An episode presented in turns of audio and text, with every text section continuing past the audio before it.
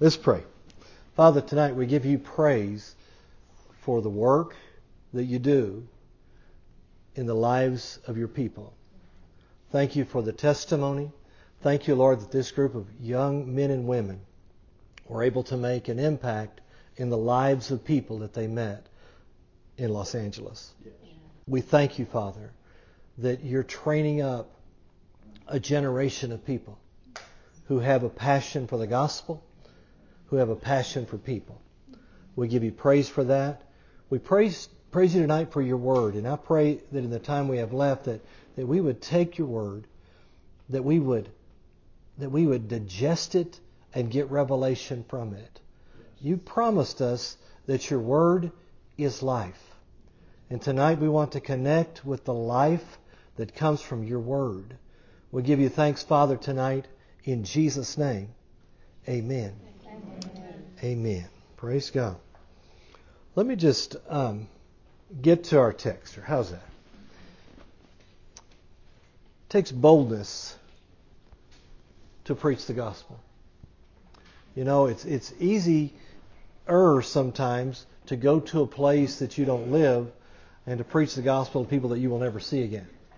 You know, it's kind of like when you go to the hotel in a town, and so you're not afraid to wear whatever bathing suit it is because you'll never see them again. It won't matter.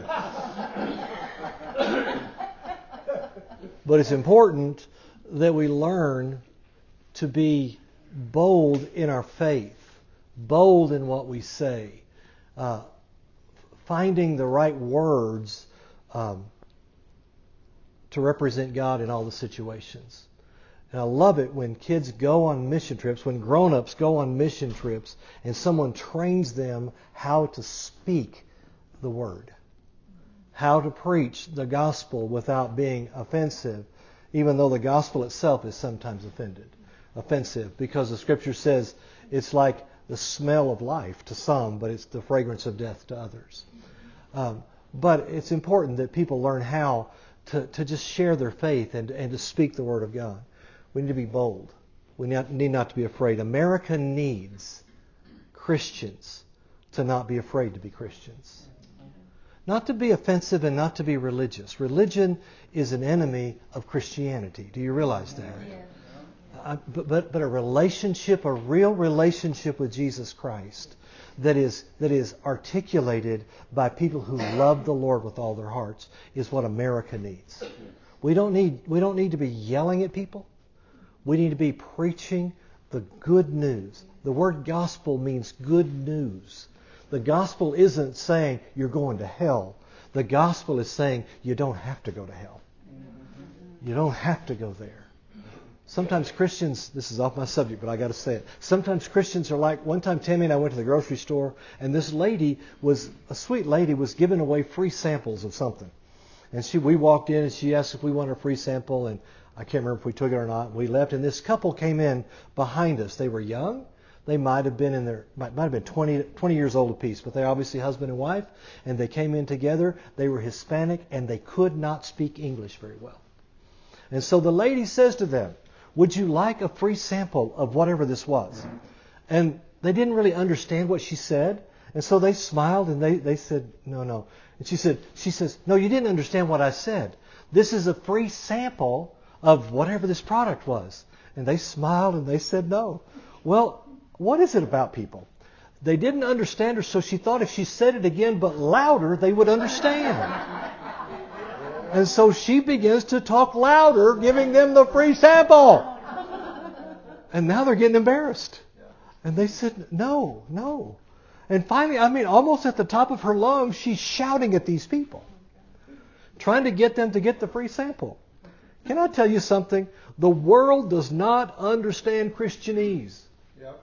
And if we start talking Christianese and they don't understand it, we start shouting it at them, they're not going to say yes. You know, I've been in sales a long time. You can't get somebody to change their mind giving them the same old information. You've got to give them new information so they can make a new decision. And if we're, if we're shouting old religious stuff at people, it will never make a difference. But I'm going to tell you what, if we can love the homosexual, if we can love the drunk, if we can love the drug addict, if we can love people, we can bring them into the kingdom of God. If we can be an example to them, that's what they need to have. What they need to have is the grace, the favor of God on their lives that we've learned to live in in our lives. We need to be that kind of Christian, and I love that she got to go and share that with those people. They need the good news, not the bad news. Everybody knows they're sinners. Do you realize that? They try every we try every way possible to not be reminded of the fact that we're sinners. But we were sinners. At one point all of us were sinners. But when Jesus Christ died on the cross, he took our sin, he took our shame, and if we will receive by faith the punishment that was put upon him, we don't have to have the punishment ourselves. And we can have heaven. That's what the world needs to hear. They can be free of it. Here's our, here's our scripture. The Bible says in, in John 1.16, it says, And of his fullness have we all received, and grace for grace. Of his fullness we've all received, and grace for grace. The Amplified is my favorite translation of this verse. For out of his fullness, abundance, we have all received, all had a share, were all supplied with one grace after another, and spiritual blessing upon spiritual blessing, even favor upon favor, and gift heaped upon gift. Amen. I have to tell you, it's one of my favorite verses in the Bible. Actually, every time I read a verse, it's one of my favorite ones in the Bible. except, except that one time, you know, you heard about the guy who, who he decided he would read a verse in the Bible every day, and so he just would open it up and point at it, and he, he pointed at the one that says, "And Judas went and hanged himself." And he thought, "That's not a good one." So he says, I'll try it again. He opens it up, points at another one, and it says, Go thou and do likewise. Well, so, so not every verse is my favorite verse, but this one is really, really, really one of my favorite verses. So we've been looking at the topic of grace, the topic of favor. We've been looking at it for several weeks. We said this verse is referring to layers of grace. One grace after another. It talks about grace grace upon grace, favor upon favor. It's layers of it. There's more than just one layer of grace. We've been taught growing when I grew up, I grew up in a denominational church, and I, I understood there was just the grace to get me born again, and that's all there was. But the Bible has a lot more to say about grace than just the new birth. I mean, it's not just limited to the new birth. It's the beginning at the new birth, but we have a lot more. We ought to be going from labor, I mean, from, from layer to layer of grace. There's grace for the new birth. There's grace for healing. Grace to reach our destiny. Grace for whatever it is that we're facing in our lives. There's grace. And so we've been talking about that. We've just, we've defined grace as unmerited favor. This is, this is God's favor that we cannot earn. It's God, it has to be from God. God gives the grace. We discover that grace comes to us through the channel of faith because the scripture says, For by grace are you saved through faith. We found out that word saved doesn't mean new birth. It means delivered, rescued, made well, and made whole. We are rescued. We are saved. We're made whole, made well by God's favor that we did not earn. Our job is simply to believe what He said and we can believe what he says, that comes to us. I told you last week, the Lord said, told me, He said, grace is God's power that opens heaven on our behalf. It's His power. When we believe Him, I mean, we just become a, a, a vessel that can receive the grace that saves us, that delivers us. He told me that, that grace is His enabling force that empowers us to accomplish His will. It's grace that empowers you to do it. It's His favor that goes before you, that comes after you, that's on each side of you, that's above and beneath you. It's that grace that makes it happen. The word grace in the, in the Greek New Testament means favor. And also in the Hebrew Old Testament, the word for grace is favor. We live in favor. All right? Not only do we have favor, but it's God's will for us to have more and more and more of it. God wants you to have His favor. Got a lot of review, but I'm not going to go into all of it because I want to get to where I want to get to tonight. We know this we live in the age of grace. It's a good time to be alive, I'm going to tell you that. When I was in Bible school, Bible college, we learned about dispensations. Anybody ever heard that word? Dispensations. There are basically seven dispensations in human history. Dispensation is a period of time whereby God deals with his people in certain ways, or they deal with it. There's a dispensation of innocence, there's a dispensation of conscience, of human government, a dispensation of promise, and, and you know this one, the dispensation of the law. All of those have already happened. There's one yet to come. It's the dispensation of the millennial kingdom of Jesus Christ. That's when he he's going to come get us. There'll be the tribulation. There'll be a judgment, and for a thousand years, that's that millennial dispensation, right? But until that comes, we live in the dispensation of grace. We live in what theologians call the age of grace. It's what I call the grace period. You know what a grace period is? You know, maybe in your mortgage payment. Maybe it's due on the 5th. All right? But if you pay it before the 15th, it's late after the 5th, but if you pay it before the 15th, they don't charge you the penalty. That's called a grace period. Here's what a grace period is. A grace period is when they do you a favor by not enforcing the penalty. We live in an age where the favor of God comes into our lives and we don't have to pay the penalty for sin because the Savior came and He paid the penalty. All right, so we live in this in this grace period. We live in the age of grace. So I'm just going to give you in, in just here in just a few minutes here this age we live in. We've all heard teachings on the last days. And over the years, I've discovered important keys when you talk about prophetic uh, events in the Word of God and, and prophecy concerning what, what goes on in the world. But let me read you a verse of Scripture that the Apostle Peter said is very important. In 2 Peter verse 3, uh, chapter 3, verse 8, he says this, But beloved, be not ignorant of this one thing. Now that's an important statement. Don't be ignorant of this one thing that one day is with the Lord as a thousand years, and a thousand years as one day. He said, now, you got to know this one thing. This one thing that with the Lord, a day is as a thousand years, and a thousand years is as one day.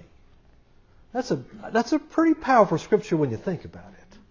With God, a day is as a thousand years, and a thousand years is as a day. Think about your loved ones that have gone to heaven. Maybe they went to heaven five years ago, 10 years ago, or 20 years ago. In the scheme of a thousand years being as a day, how much time is that in heaven? I'm thinking about, I'm thinking about just a few years ago, maybe three years ago, Tammy's dad went to heaven. Well, if, if we're going to be here for several more years, say we're here for 30 or 40 more years, we'll get to heaven and he'll look at his watch and say, It's about time y'all got here. I've been waiting about 15 minutes. you see, we think, we think in the wrong way. Eternity is a big thing. And God doesn't operate according to our time, but with Him, a thousand years is as a day, and a day is as a thousand years. Now, that scripture is in the context of the promise of His coming. The promise of His coming. God is not slack concerning the promise of Jesus coming. Can I tell you, as sure as we're sitting here, Jesus will come. Amen. He will come and we will meet him in the air. Some of us will come out of the grave. Some of us will just leave here. But whichever way it is, I want to go be with him. He will come. I'm positive of it. And he said we're not to be ignorant of this one thing. Now I want us to think about this in terms of grace. A day is as a thousand years. A thousand years is as a day. So we're going to look at a prophetic double uh, reference and significance regarding the age in which we live, thinking about the story of Lazarus in John chapter 11. Hello.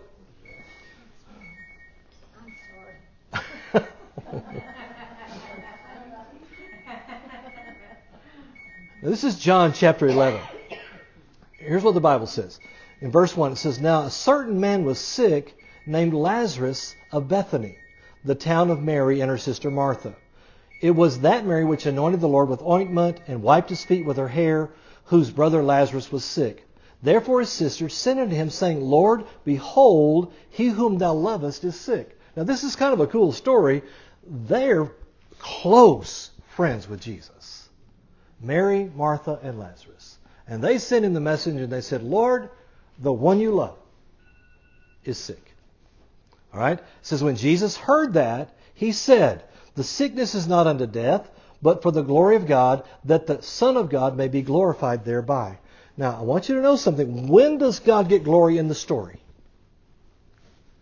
When he's laying in the tomb? No. The glory comes when he gets resurrected. Okay, these people, and there's another story about sickness and the glory of God. The glory of God came in the sickness when the healing came. Just throwing that out for you. You can chew on it if you want to. Because if you chew on it long enough, you'll swallow it and it'll be good. It says, Now Jesus loved Martha and her sister and Lazarus. When he had heard, therefore, that he was sick, he abode two days still in the same place where he was.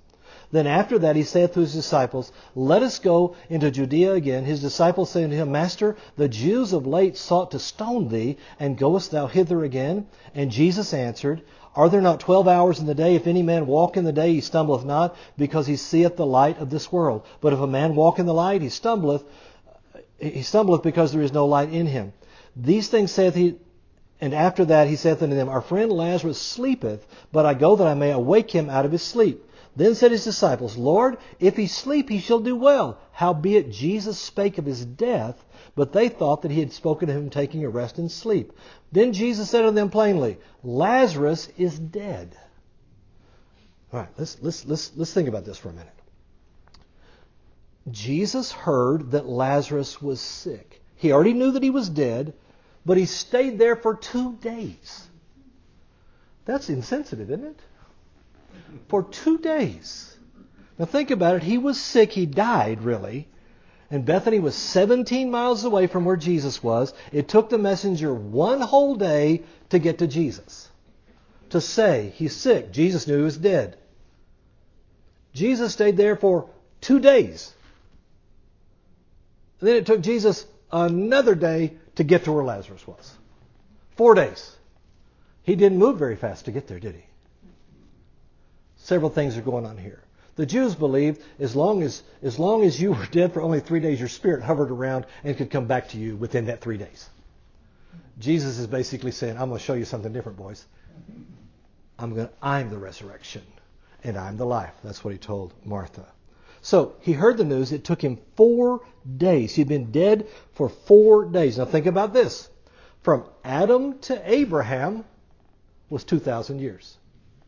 From Abraham to Jesus was 2,000 years. So, if a day is as a thousand years, and a thousand years is a day, from Adam to Jesus is four days.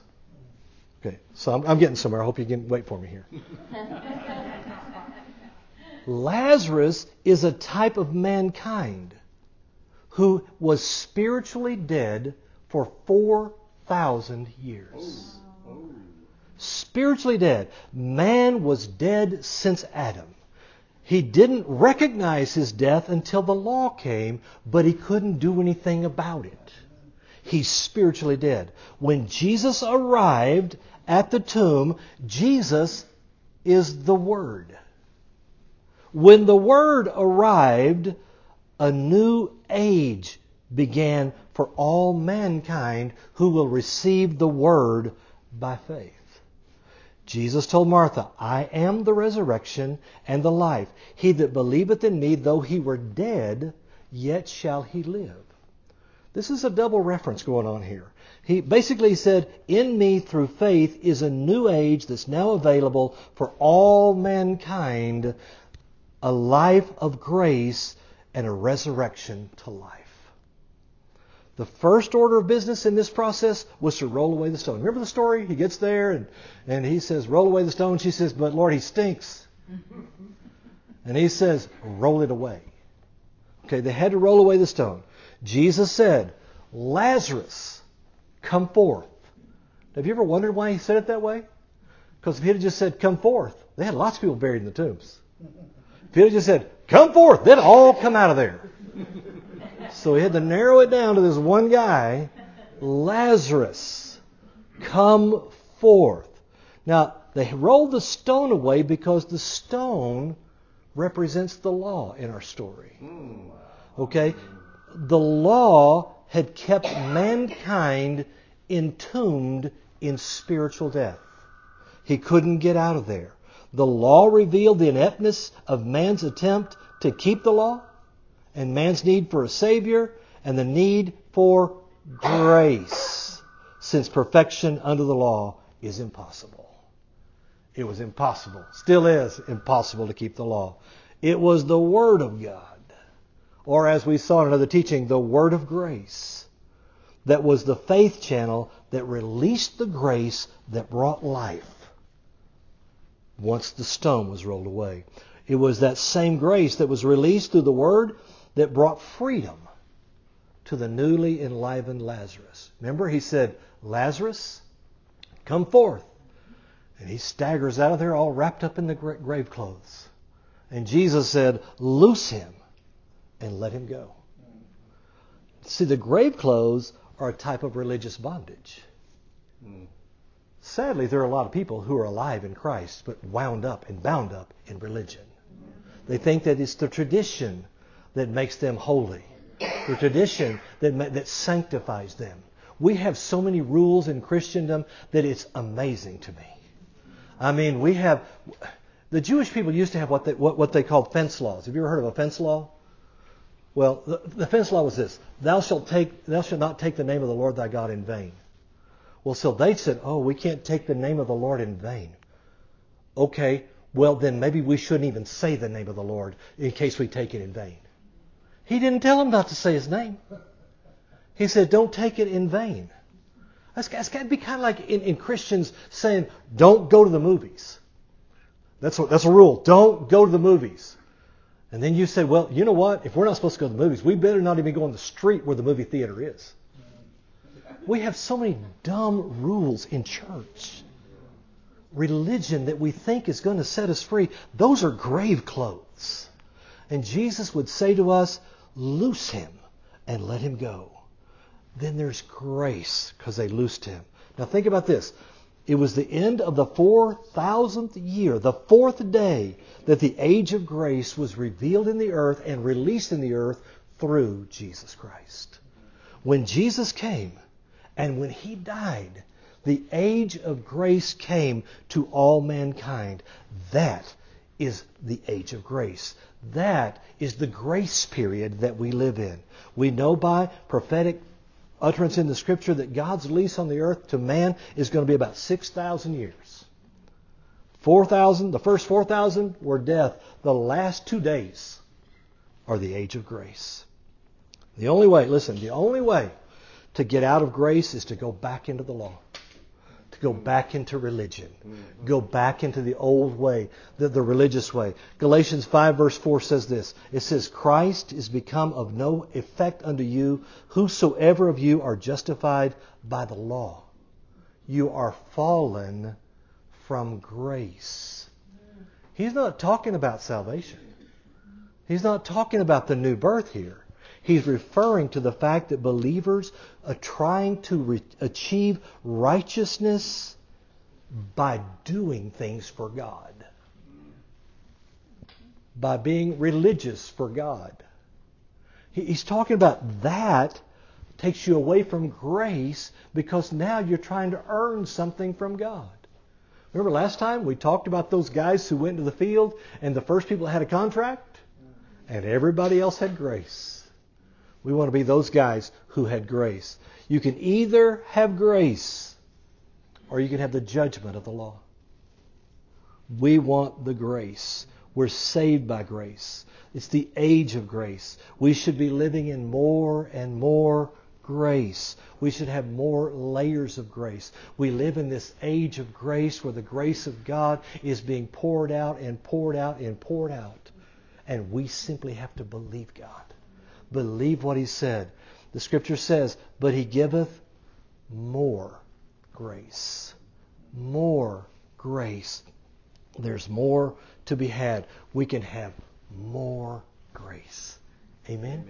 Amen. Amen. Let's pray. Father, we thank you tonight that we live in the grace period. We thank you tonight, God, that we have your favor that exempts us from the punishment or the penalty of sin.